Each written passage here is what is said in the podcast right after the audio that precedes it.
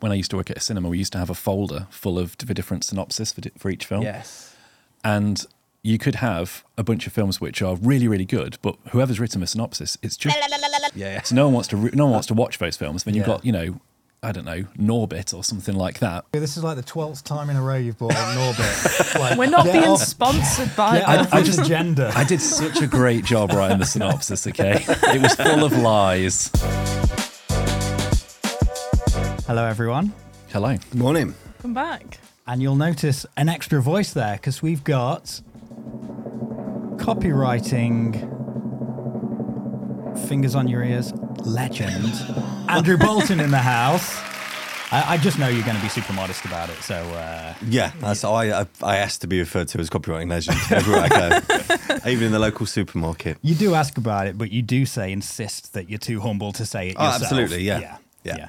Nice. Thanks for joining us. Absolute pleasure. Thanks for having me. Um, yeah, you're someone that was on basically the top section of our list where we had. Uh, Top section is vague, isn't yeah. it? Well, there's only, to be fair, there was only three people on there. Okay. Uh, but Is that why you sectioned it? we wanted uh, humble. It's in the contract. Uh, who we wanted on the podcast. Uh, me and Jess, particularly, uh, been fans for a while now. Nice. Drew's learnt to read, so he can go through your book as well, which has been great. Just recently, yeah. yeah. Fantastic. I've He- brought he's it- a I've brought video it- guy, so he, he's not that used to Pic- reading. I picture- brought it with me. I kept searching for it on YouTube, couldn't find it anywhere. But, uh, I've got it now, so there you go. Yeah. Got a little uh, little bookmark in there as well. Yeah, right near the front, like four pages in. Well, it's, it's a, it is a tough read. Anyone who's listening, uh, He said he at least had to please. start it. You were going. Uh, you were saying earlier, there's no page numbers, so you can just float back and forth with that, just to set up how. I said it as if as if it was a problem. I, I don't know where to go next. yeah, it's a choose your own adventure. Yeah, Absolutely. Yeah. Yeah. No, I'm really enjoying it. Really, really enjoying it. Uh, I didn't know what to expect, but I like that right away. You're like, listen, this is what this is what's happening. Because if you're going to buy, if you're buying copywriting books, straight away you might think you're going to learn some tips or something Yes. like that. You still impart wisdom on people because through your thoughts. Provokes a lot Yeah, of exactly. thoughts and things around But uh, but yeah, no, in, enjoying it so far. It's good. Well, I think there were there were so many sort of books out there, and, and ones that have arrived, have arrived since that do that job that teach you how to Yeah. be a really really good copywriter. Like You the Dan, them. Dan Mel- Nelken book, Yeah. Yeah. self help guide for copywriters. If you wanted to learn, you sort of step by step how to be a brilliant copywriter, that book's fantastic. Yeah. Uh, and I didn't want to do that, and I don't think I could have done that. I was far too lazy and, and sort of unstructured to write something like that. So Yeah. it was always going to be just pouring thoughts out of my head, Yeah. really, and hoping some people would read them. Yeah. When, when when you try and uh, you know educate someone on how to be a better copywriter or how to write better copy, what's your sort of approach for it? Is it about teaching them like the principles so they can find it? Because every, everything, like every service product, and, and we'll aim a lot of this talk at businesses and Yeah, SMEs. cool. Every service and product is unique, right? So you can't really teach the correct answer Yeah. to a, to a you know a group of 30 for example Yeah.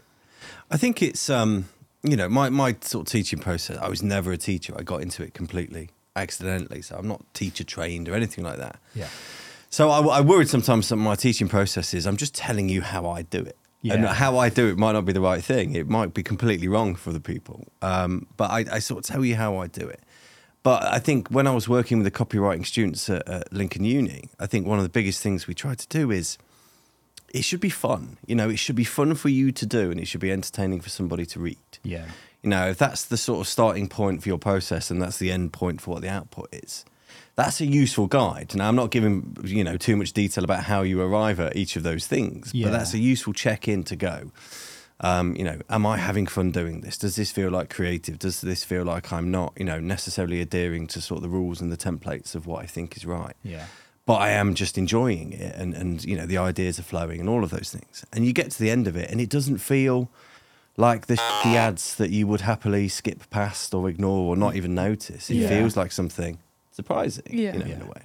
do you do you find that comes naturally as part of your process to step back because uh, when you're trying to craft you know the perfect line or paragraph you might spend days on it do you find part of the process natural to step back and then ask yourself those basic principles of is it fun Have, have I Yeah. actually got there? Yeah, I'm. I've. I, I think it's just pure experience. that I, I'm now at a point where I'll know very quickly whether I'm having fun, and I'll know very quickly if you know the thing I'm halfway through writing is going to be interesting or entertaining or surprising or, or effective in any way. Yeah. And so I, I do abandon a lot of stuff because I know it's going nowhere. But I, I've learned by fucking up a lot of briefs that that's that's what that feels like. Yeah. Yeah. Um, but when you're just starting out, it's really hard because you're pouring your heart and soul into doing this stuff. Uh, and you know, you start to look at the time that's spent into it and the energy, and you stop thinking about is this good, is this worthwhile? Yeah. You just get to the end and you go, here are my sort of two pages of script. That must be good because I've put the time into creating those two Yeah, pages of yeah. script. So learning to be really sort of harsh on yourself and brutal and, and, and be very sort of, you know, honest and direct about whether the thing you're doing is good and effective or not yeah. uh, is a thing that's very, very difficult for any creative to learn. And I think for a lot of creatives, it, it, it is a, a difficult part of that process all the way through your career, no matter how experienced you are. I, I think any creatives listening, that's part of the, you know, mind F is that sometimes you get those divine inspiration moments where it comes so easily. And then sometimes it's just, you know, a process that's uh, not fun to be Yeah. in the midst of. Well, I, I think you know certainly with the, younger writers I, I've worked with, they, they're too we are true too mistrustful of those, you know, those revelation moments where you get it. You know, you write your first line and you've been working on this brief for thirty seconds and you've cracked it and you've Yeah. nailed it. And I think the instinct is that you're, you're sort of taught that this takes a lot of work and a lot of time and a lot of endeavor. Yeah. So you can't possibly believe in a line, the first line you've written. Yeah. But you know, as you get older and you do it more, you start to think that well, I, I'm not in control of this. This isn't because anyone's like a copy genius. Yeah. Just every now and again, the universe will align, and the it. first thing you, you write will be the the perfect Yeah. thing. Yeah. And if that happens, brilliant. You know, Yeah. don't tell anyone you've done it. You've got Yeah, another eight hours where you can just sit and do nothing. Yeah. But you know, uh, you, you can you can get this thing right in an instant. Yeah. Equally, you could work on it for five days and you'd still have nothing really of, of kind of any value. That's sort of the chaos, Yeah. I suppose, of copyright. I, I guess even when you've landed on it, and if we've done it with a particular marketing brief or video brief or idea, you sort of still need to do the, you, you know, the mathematical proof, Yeah, and, and look at the alternatives and go, actually, no, this this was the right way. Yeah.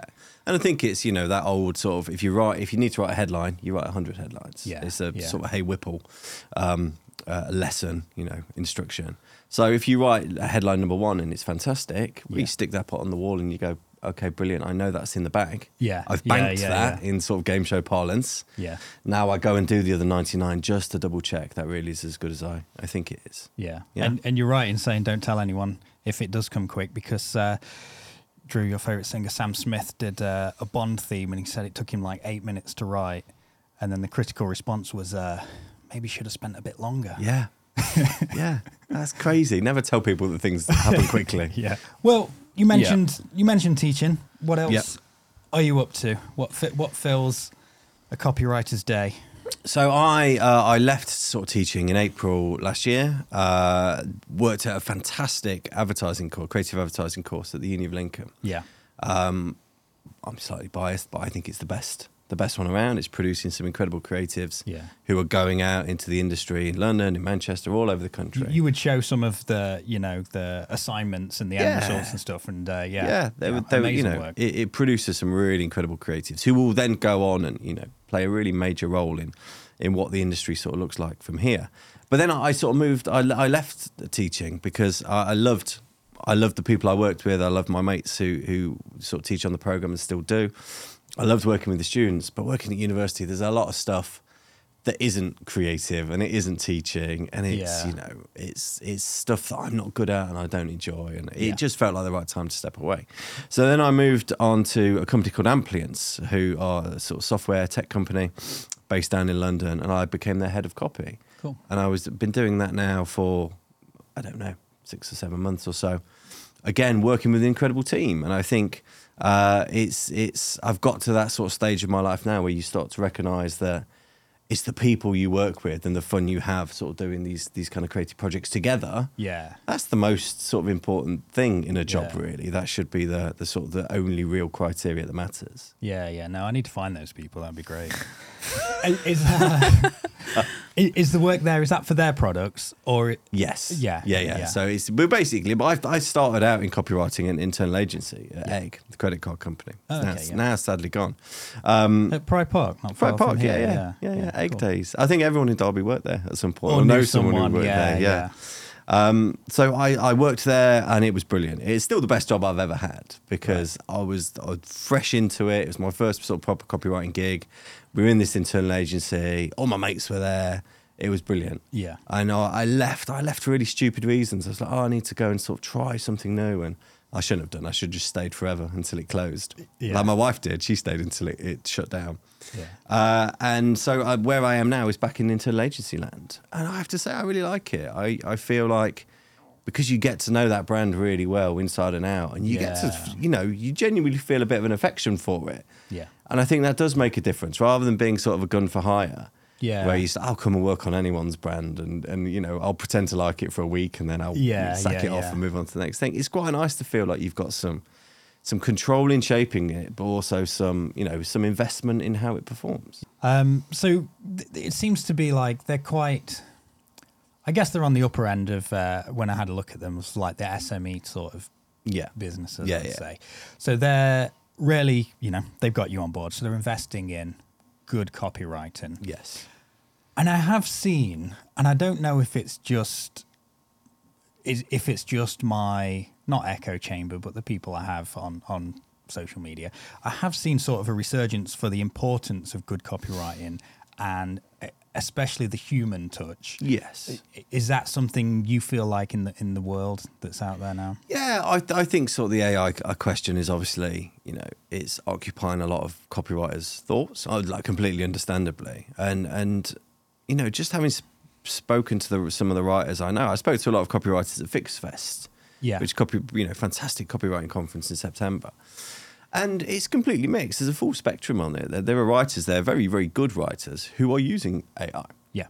not to write for them, not to do that bit for them, but they're using it in all sorts of other ways. And sort of, you know, it can be a tool for research or um, a tool for, you know, some people are using it for c- compliance if you're writing in a sort of a particular kind of sector. Yeah, yeah, that's good. Um, but it's it's one of those things like the toothpaste is out the tube. Like, Yeah. There's no point in, in sort of railing against it or fearing it even because it's here. Uh, and I, I do remember sort of Tom Kemeny, a fantastic writer who wrote uh, a brilliant book, one of my favourite copywriting books called Junior. Right. Lovely blue book. Get that. Um, and he, he did this tweet, and I can't remember the actual wording, but he listed out all these things that were supposed to have been sort of invented to take his job. Yeah. Going Oh, back okay, into yeah, sort of, yeah. you know, the late Right. 90s, all Yeah. of these new innovations in, in sort of creative marketing that are supposed to put us out of a job, Yeah. and none of them ever did. No. You know, pe- people adapt, you find a way to use it. Yeah. I think a lot of uh, brands who are using AI to sort of generate their content already were probably not the brands who were ever hiring copywriters in the first place. Yeah. You know, there was such a culture of we've got a marketing exec or a social media exec, they're going to write our stuff for us. Yeah. Yeah. So, you know, um, I, I might be being sort of really naive about it, but if you are a, a creative copywriter, if you can sort of express things in a completely original and effective and warm and persuasive way, Yeah. this industry is always going to have a place for you. Yeah. Um, and that value isn't going to decrease. It's probably going to go the opposite way. Yeah. At least on some level. Yeah. Yeah. I think part of like this uh, need for like a human touch and all this stuff is to do with the SAG-AFTRA stuff, SAG aft after stuff as well, Yeah. right? Because I think it's still they're still in stalemate, aren't they? I think the last thing was Yeah, last week. yeah. They're Yes. still in stalemate, and that's all about AI replacing writers, but also extras. Yeah, yeah. all sorts of all sorts of people. So I think that that's had a massive like you know cultural uh, impact on the Yeah. writing world out there. So that, that's got to be part of why people are suddenly, not suddenly, but people are now kind of more vocally uh, insistent that people use human copywriters Yeah. as opposed to oh ChatGPT or something. Yeah, yeah. I think it's you know any any sort of new big new sort of technology. Yeah. It, it it sends people running to Yeah. to opposite corners, doesn't it? Yeah, Uh, in a yeah. way, and there's nothing wrong with sort of standing in the middle of that room and going. You know, I can I can recognise the fears of it. I can recognise the opportunities of it. Having said that, if I was an actor uh, and you were sort of being threatened by the studios that we're going to sort of we'll copy your Just image. deep fake Image you from rights, now on. yeah. And yeah. for the next 200 years, we'll be sort of pushing out sort of Yeah. Tom Hanks movies. Yeah. Uh, with the sort of, you know, digital Tom Hanks. Yeah. That's frightening. You know, Yeah. there's a lot of authors who are now, you know, putting together legal challenges to things like ChatGPT to say, I don't want you to learn from my book. Oh yeah, definitely. Yeah. Yeah. And again, you can sort of understand the, the, the sort of the logic and sort of the emotional argument behind that. Yeah. So I, I think it's one of those things where it's out, it exists, and everyone is is kind Yeah. of figuring out what it's going to be. Yeah. we, we're sort of not really going to know. Yeah. I think it was also it, it came out and everyone was so excited by it, Yes. and also it was the unknown, and Yeah, everyone's yeah. like, "Oh, it can write copy for me." So everyone started using it, Yeah, yeah. and then LinkedIn and every other platform and every Yeah. blog sounded the same, every website sounded the same, and I think we are getting to the point where businesses are realizing I can't be using this for everything. yeah. Yes, it's a useful tool, but I need to know when to use it. Absolutely. And then the businesses that haven't reached that point yet, Yeah. they aren't standing out as much. They aren't making the impact that they should be with Yeah. their copy. I think if you're, you know, I, I agree completely with that. If you're using AI simply because AI exists, Yeah. I'm gonna do everything for. I'm gonna get it to sign my grandma's birthday card Yeah. for me. you know, it's Yeah. um, that seems crazy. There, there's you know, there's no technology that should arrive where you suddenly go, the technology does everything now. Yeah. I don't need to do any of that. I don't need to supervise it. Yeah. You know, I'm just going to press the button. If you do that, then you do deserve to have your your job and your business and your industry overtaken by machines. I think a lot of the smart places are going. There's a role for this somewhere. You know, I've got Yeah. a, you know in house. Say I've got a creative team full of incredible creatives who I've hired for a very specific reason, and they are they are drowning in manual tasks. They're Yeah. drowning in sort of the repetitive stuff. Yeah, yeah. How do I get that team back to, uh, you know, focusing on creative stuff? What you know, how can I sort of take some of this this burden away from them so they're doing what they're really good at and what I've hired them Yeah. to do in the first place? Yeah. If that's the way you you sort of see it, then I don't know. Maybe you know. Maybe that's all right. Yeah, maybe yeah. that's a sensible Yeah. choice, and maybe that's a pro-creative choice. Yeah. Who knows? Yeah. The, the experimentation angle is something we've used on Google. It's been there for ages with Yeah, their res- yeah. responsive ads. You know, you don't have to create 50 ads based on 10 headlines with different Yeah, yeah. combinations. Google will do it. Their mm. A- AI will learn who's responding to the best combination and put it out there. absolutely. Then there's the bad side of that AI when Google tries to write copy for you and create imagery, and uh, Oh, some people yeah. are using it, and uh, the ads are crazy. Yeah. I think it's that it's that element of human judgment, isn't it? Yeah. And you can see the worst stuff you see out there is it has been generated and posted. Yeah. And there has been no stage in between where anyone's looked at it and gone, okay, we can refine this, or Yeah. we're gonna, you know, we're gonna sense check this that it's not. Some of like some of the images people are, are sort of spitting out on on LinkedIn are, I mean, they're horrifying. yeah. but it, it is capable of doing good stuff. Yeah, but I think yeah. it needs that that creative human control and sort of input, doesn't it? Yeah. I, th- I, I think when things become derivative, that's the biggest sort of sin with, wi- within copy and tone of voice. And it's why I think it's uh, what's Mish Slade's book that we like? Can I, may I have your May- may I attention? have your attention? Um, she writes that uh, it's why loads of websites just sound the same within an industry because they just look at what the competitors are doing, just Yeah. rewrite those words. Yeah, they, they they sound the same, and a lot of them look the same. Yeah. you know, there's there's sort of the classic template in any industry, and if you lined up ten competitors and you Yeah. went through their sort certainly their homepages, Yeah. you'd kind of find the same hierarchy, the same positioning of images. Yeah. You know, We we have a client who's bought like bought three different uh, websites to us, and he's like, just copy this person. Yeah, yeah. I was like, no. we, we, we, it, it like it, it is a, a good client, but it's it's that sort of unnecessary like two weeks of negotiating and challenging and, Yeah. and pushing back on it. Well, I, you know, I, I'm old enough to be in, in the era where every client came to the agency I was working at the time and said, "We want to sound like Innocent." Yeah. So yeah. like, well, you know, you make spark plugs, so Yeah. maybe maybe don't sound like Innocent. Maybe sound like an entertaining and interesting and knowledgeable company who makes spark plugs. Now Yeah. it's Oatly. Say again. Now it's Oatly. Oatly, yeah, exactly. Yeah, we want to be sort of edgy like Oatly. Yeah. So I think I think this isn't new. This isn't sort of a, a, an AI issue or a new tech issue at all. It's uh, um, somebody innovates. Everyone goes, "That's cool. Can we do that?" Yeah. Yeah.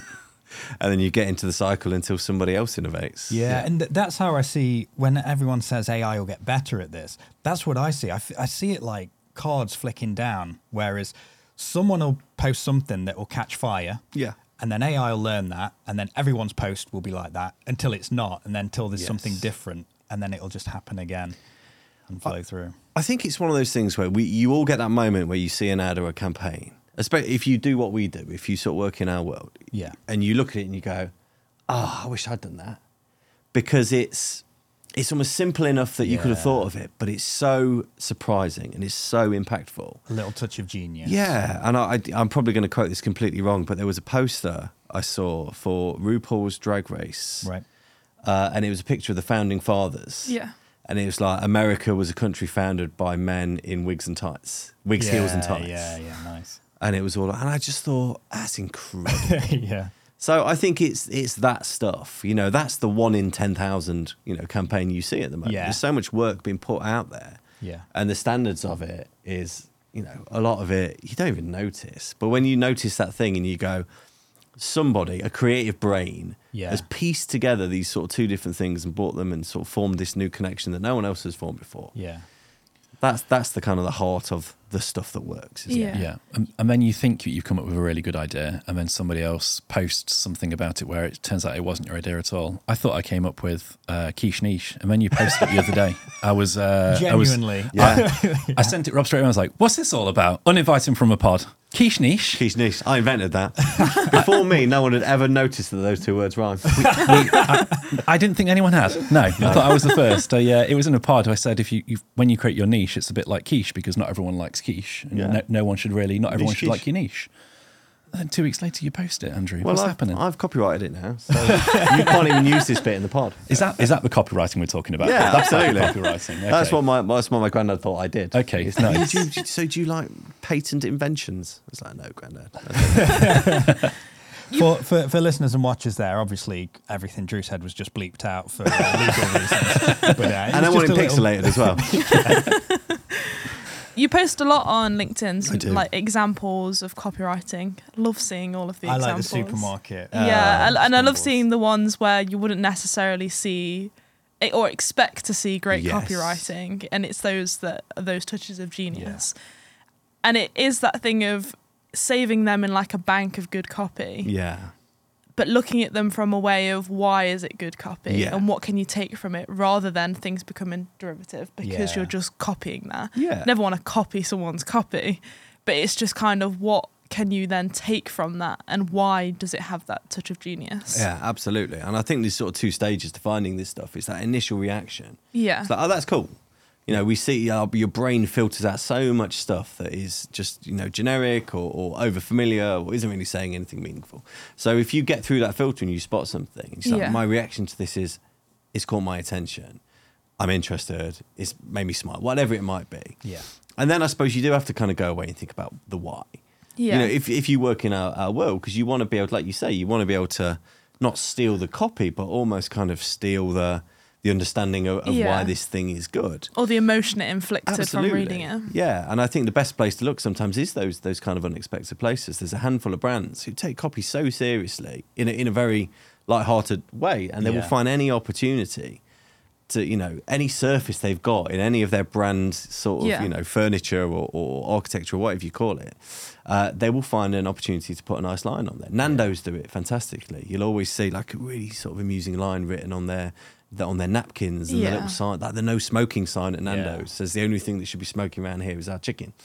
You know that kind Yeah. of thing. Nice. Um, so I, I think it's always, you know, we can look at the the big billboards where there's obviously been a huge media spend as well as a huge creative spend. Yeah. But if you start to look in those some uh, more unexpected places, pick up a, you know an interesting looking packaging in a supermarket and turn it around and see if there's Yeah. anything on there. There was like Higgidy pies. I found some nice copy on there, and the Oatly. You know, the co- Oatly cartons. There's always something Yeah.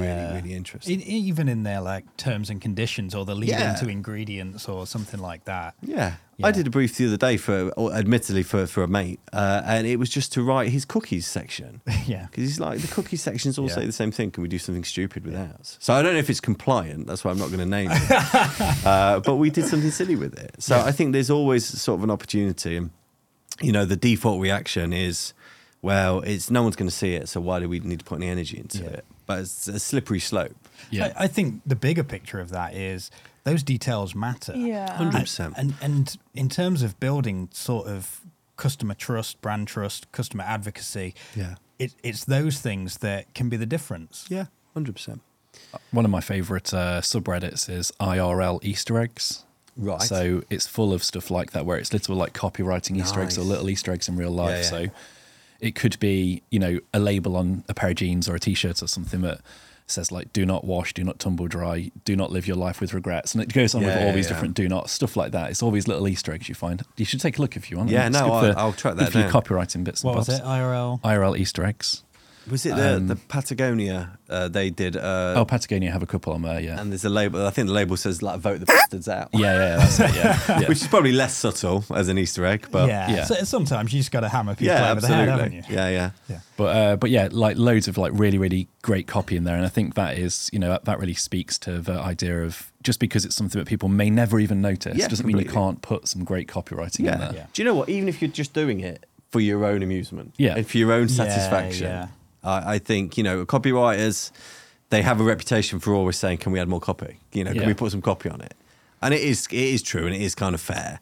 Um, but a lot a lot of the time, it's the copywriters who see those unloved spaces. Yeah. And go, you know, we could put something nice here. We could put a line here. And to your point, it, it's you know, it's not an indulgence. It's Yeah. a little, you know, one more little nudge in, Yeah. into getting Yeah. people to sort of favour your brand. It's being remembered as well. Like Yeah. you buy a pair of jeans and it has a label that you spot six months after owning it. Yeah, yeah. You're like, oh, that's often cool. are you washing like, it?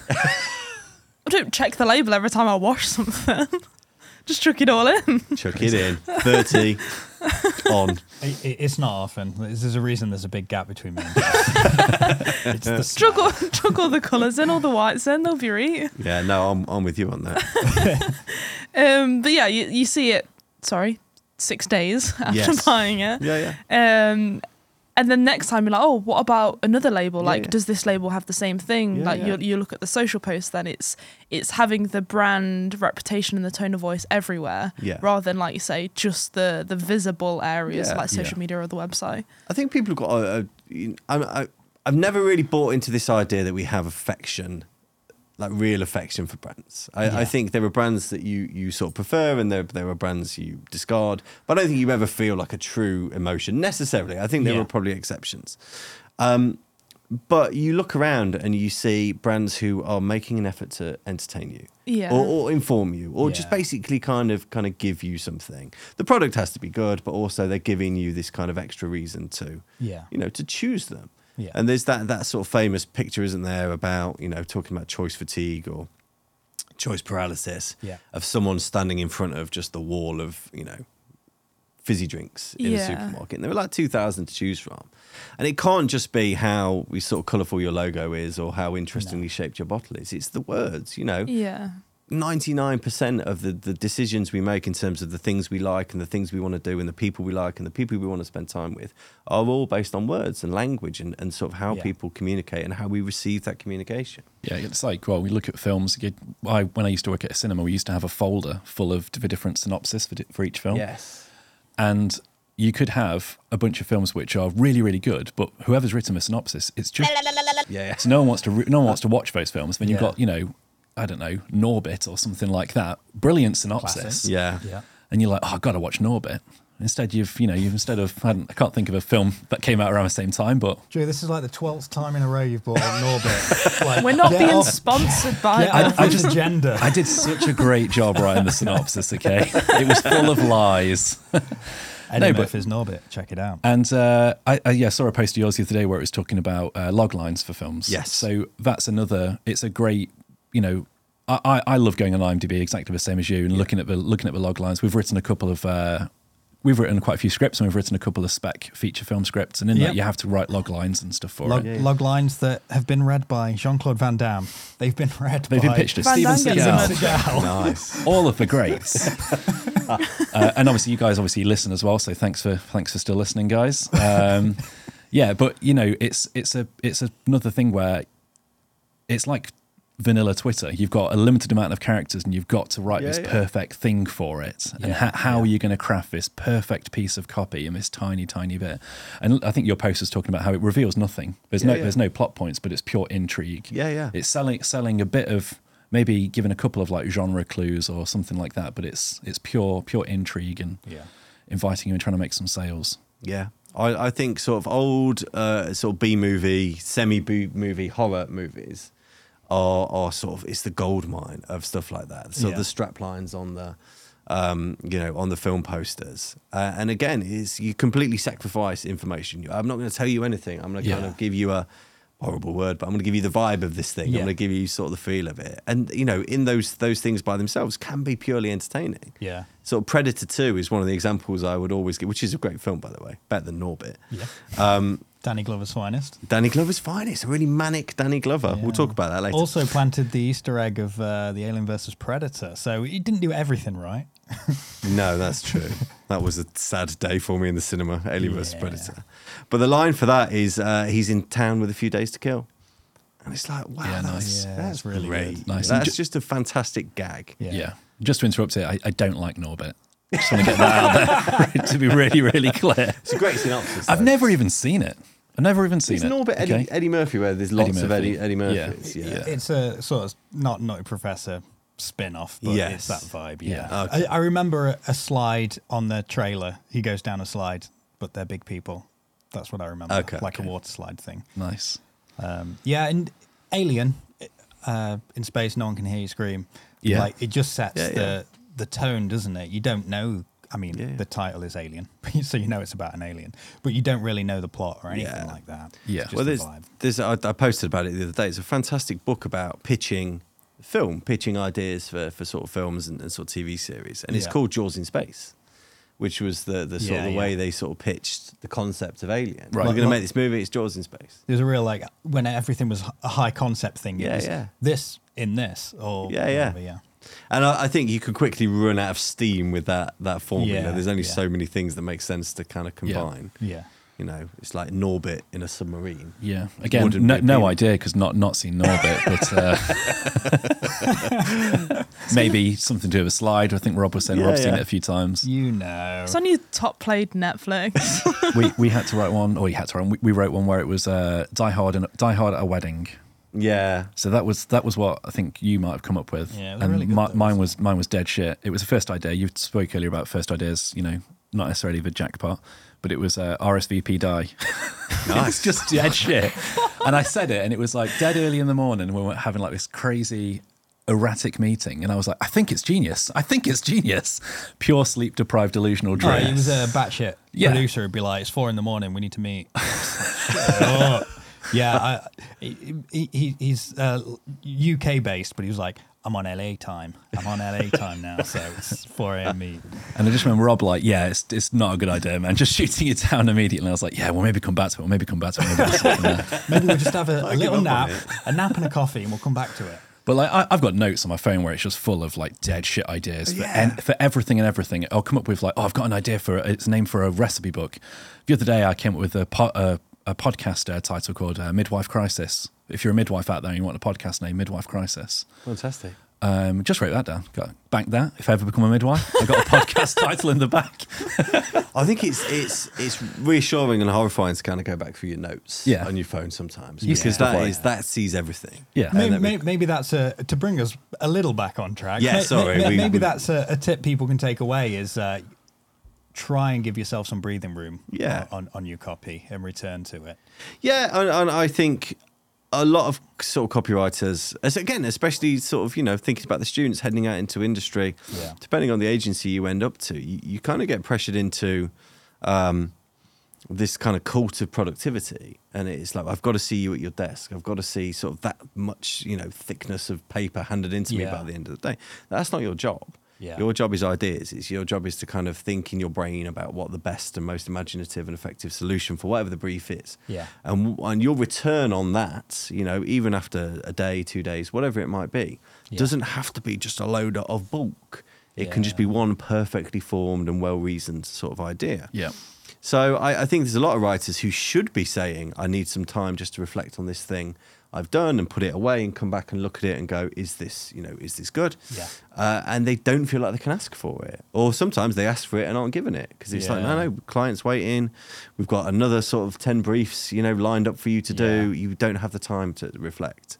And I think it's hard as a young writer coming into the industry to go, I'm going to insist on this. Yeah. But the the advice I gave to students is you're going to have to fight your creative corner because there's a lot of people who are going to want to sausage factory this process Yeah. and just get you churning stuff out and you Yeah. need to resist that and you need to sort of remove yourself from that process as much as possible without getting fired Yeah, basically Yeah, yeah. y- The, the, some of the best writers they just allow themselves time, don't they? It's. Uh, I think it was just this week I saw a Neil Gaiman interview, and he was saying he goes to his office in his, at the bottom of his garden.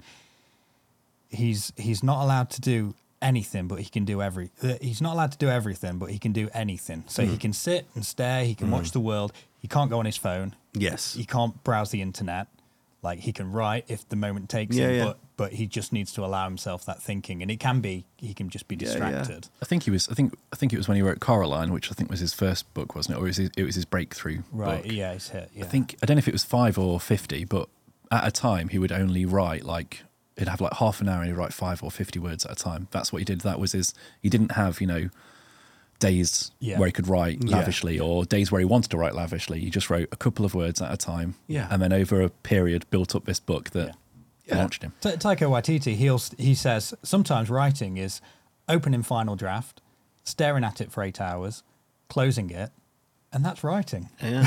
And that, that that's a day of writing. Yeah, But I think it's you know I, I suppose copywriting we we don't have the same flexibility or the same sort of of creative license Yeah. in a way. But you, you you should be trying to mirror those things at least Yeah. to some extent. And I've I you know I, I write about it in the book.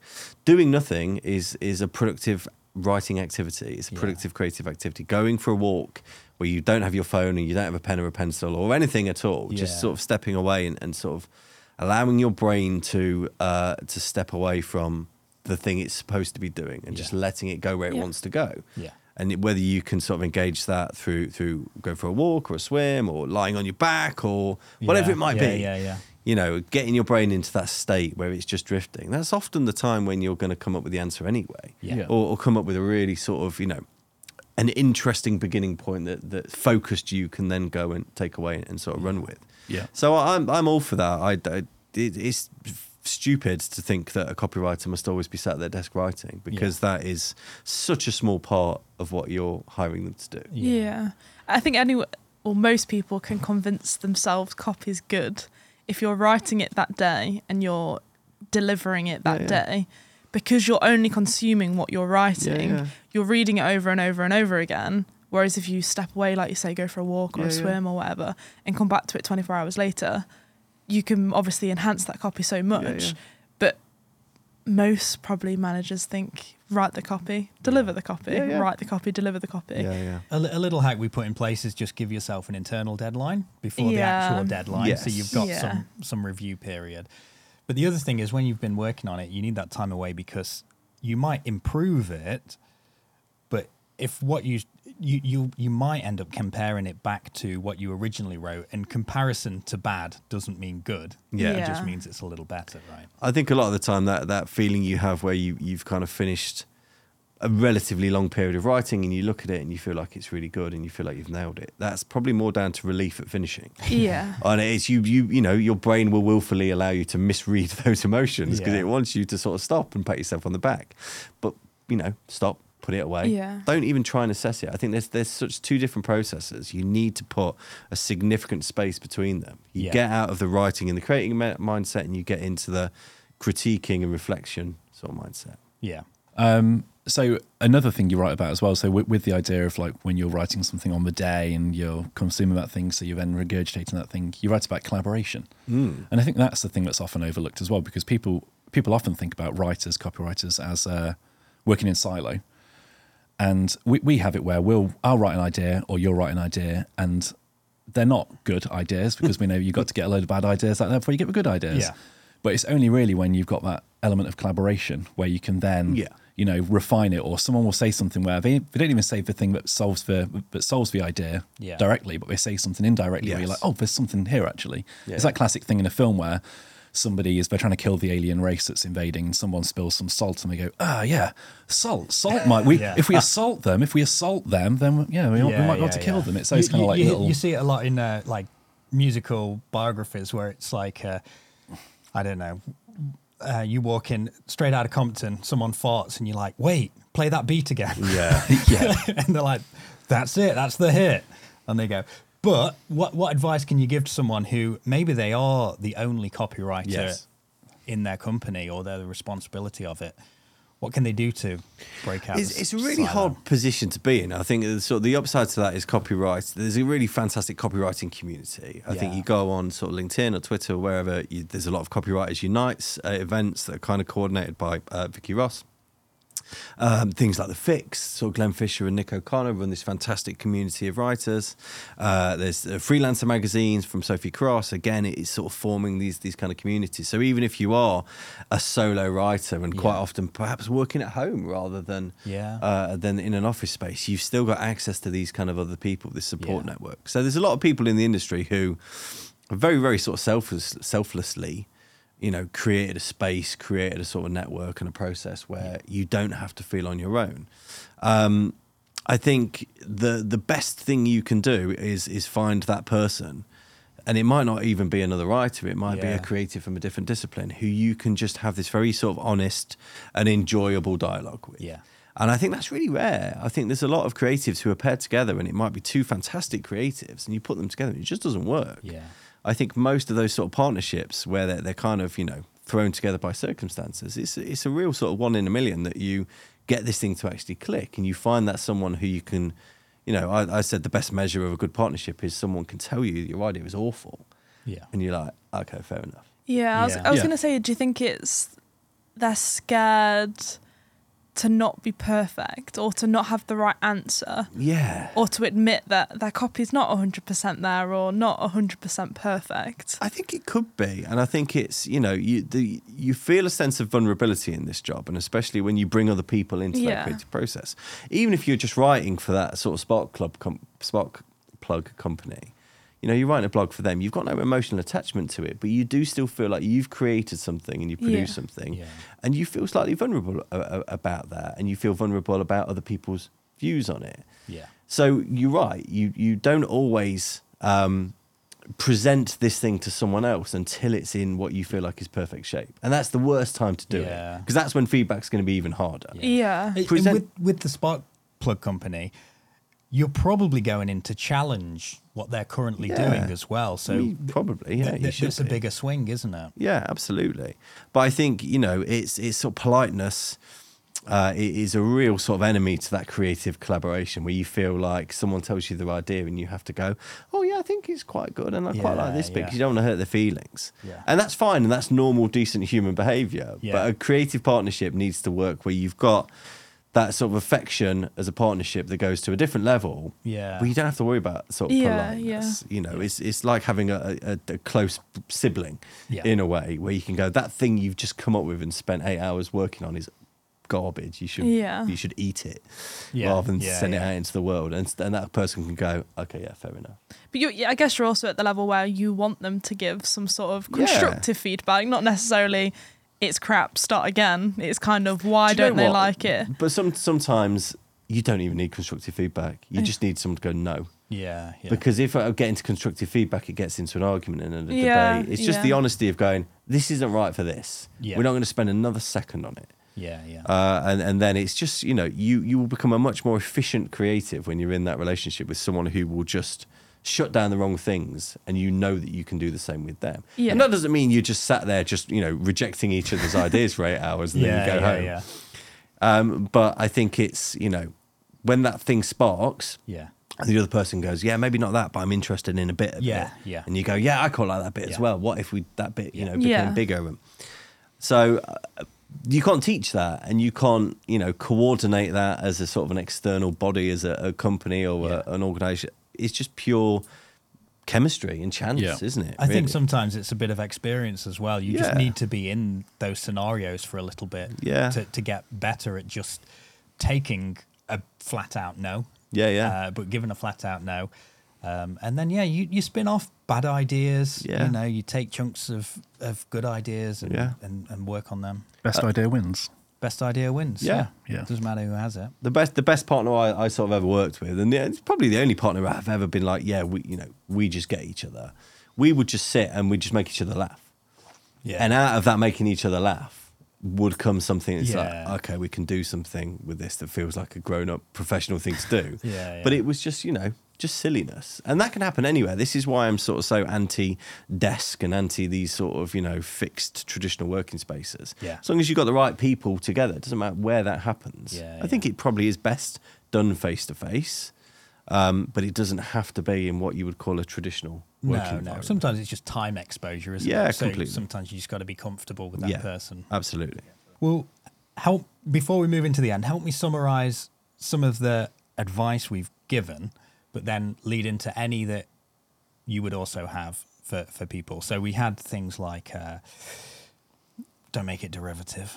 Don't don't just simply simply copy. Um, find someone who you can who you trust their opinion Yeah. to get some feedback. Give give yourself some time to review your own work as well. AI is not scary, but you need to find the right uses for it Yeah. um, and use it as an aid rather than the only tool for copy. I think just look at it, and you might look at it and go, "Do you know what? I, I have no use for this. Yeah. And that's all right, but but understand it. Yeah. You know, though it's it's not sort of Frankenstein's monster. Yeah. It's it's the thing that exists, and whether we like it or not, it's it's here, and it's going to play a, a sort of a, a, a big part. Get to know it, get to figure it out. If there's a way that it can help you, Yeah. don't be ashamed of using that way. If there's no way that it can help you, then you know, fine. Yeah. You know, move on from it. So what what what are some of the I- mistakes or common mistakes you see? I think overwhelmingly, sort of the biggest thing is that uh, uh, learning how to be a copywriter, you find yourself only looking at copy. yeah. You know, I'm going to study to be this thing, so I'll only ever look at uh, adverts and, and sort of good marketing copy. That's important. You need to kind of figure out, you know, some of the not the, the rules, but some of the the patterns. You know, some of the styles. Learn from the sort of the really great writers, not just from the past, but the great writers who are sort of active today and writing cool stuff today. But that can't be it. You, you know, there's so much more out there in terms of kind of creative expression and kind of creative communication Yeah. go and read some, you know, go and read some interesting novels, read some short stories, read Yeah. poetry, read plays. You know, just figure out from all these other sort of creative writing disciplines, what is it that I can use? What is it I can kind of learn and apply Yeah. to my own world? If you only ever look at copy, you're only ever going to be good at a certain kind of writing, and it's going to be very hard for you mm. to do that surprising thing. Yeah. If you're only putting this this kind of, you know, you're creating this loop, I suppose. Yeah. Yeah, in, in- sorry, I was just going to say, in your book, you write about uh, you shouldn't be able to see the copywriter within the copy. Yeah. I think that kind of bounces off what I did, doesn't it? Because if you're only ever looking at copy, I think you might, you know, or specific specific types of copy, you might then just start putting that within it, and then you might you might be known for that, and then you might be putting yourself constantly into new copy. A couple of years ago, everyone just started to uh, swear loads in their copy. As a as a type of oh this is this is disruptive copywriting Yeah, if yeah. I put here Yeah, like that, no, it not It's you just put. That's all. Yeah. It's like a kid learning to swear. It's That's not my tone of voice Yeah, now. there's there's no impact. It's pure pure edge lordiness, and I think that is you. You can see a lot of a lot of there's quite a few companies who do a lot of that, and you can see if if I see an ad for a different company on LinkedIn or elsewhere, I go, oh, I bet that company wrote that copy. And nine times out of ten, I'm Yeah. right because it's just you can tell it's that Yeah. company's Yeah. personality within it. So I An- think that, annoyingly, my follow-up point has a swear in it, which is uh, one of my bugbearers is is what I call marketing speak within Yes. copy, and it, it's when marketers write copy, and I catch myself doing it probably twice a week. more. They maybe, maybe on average, on average. So, you know, on my weeks off on holiday, I don't do it, but uh, I catch myself doing it where it's uh, you're writing copy that sounds like a marketer's written it and might impress other marketers, but it's not speaking to whoever this company. Yeah, yeah. His audience is. You're not actually talking to them at all. I've I've done training sessions before with with uh, a couple of companies. One one big, really big company, And it was not training them about writing externally. It was about how they sort of write to each other internally. And they'd Yeah. started to notice that they were sending emails to each other within the team. They were like sitting, you know, 30 yards away from the person they were emailing, which was a problem in, in the first place. but these emails read like sort of press releases.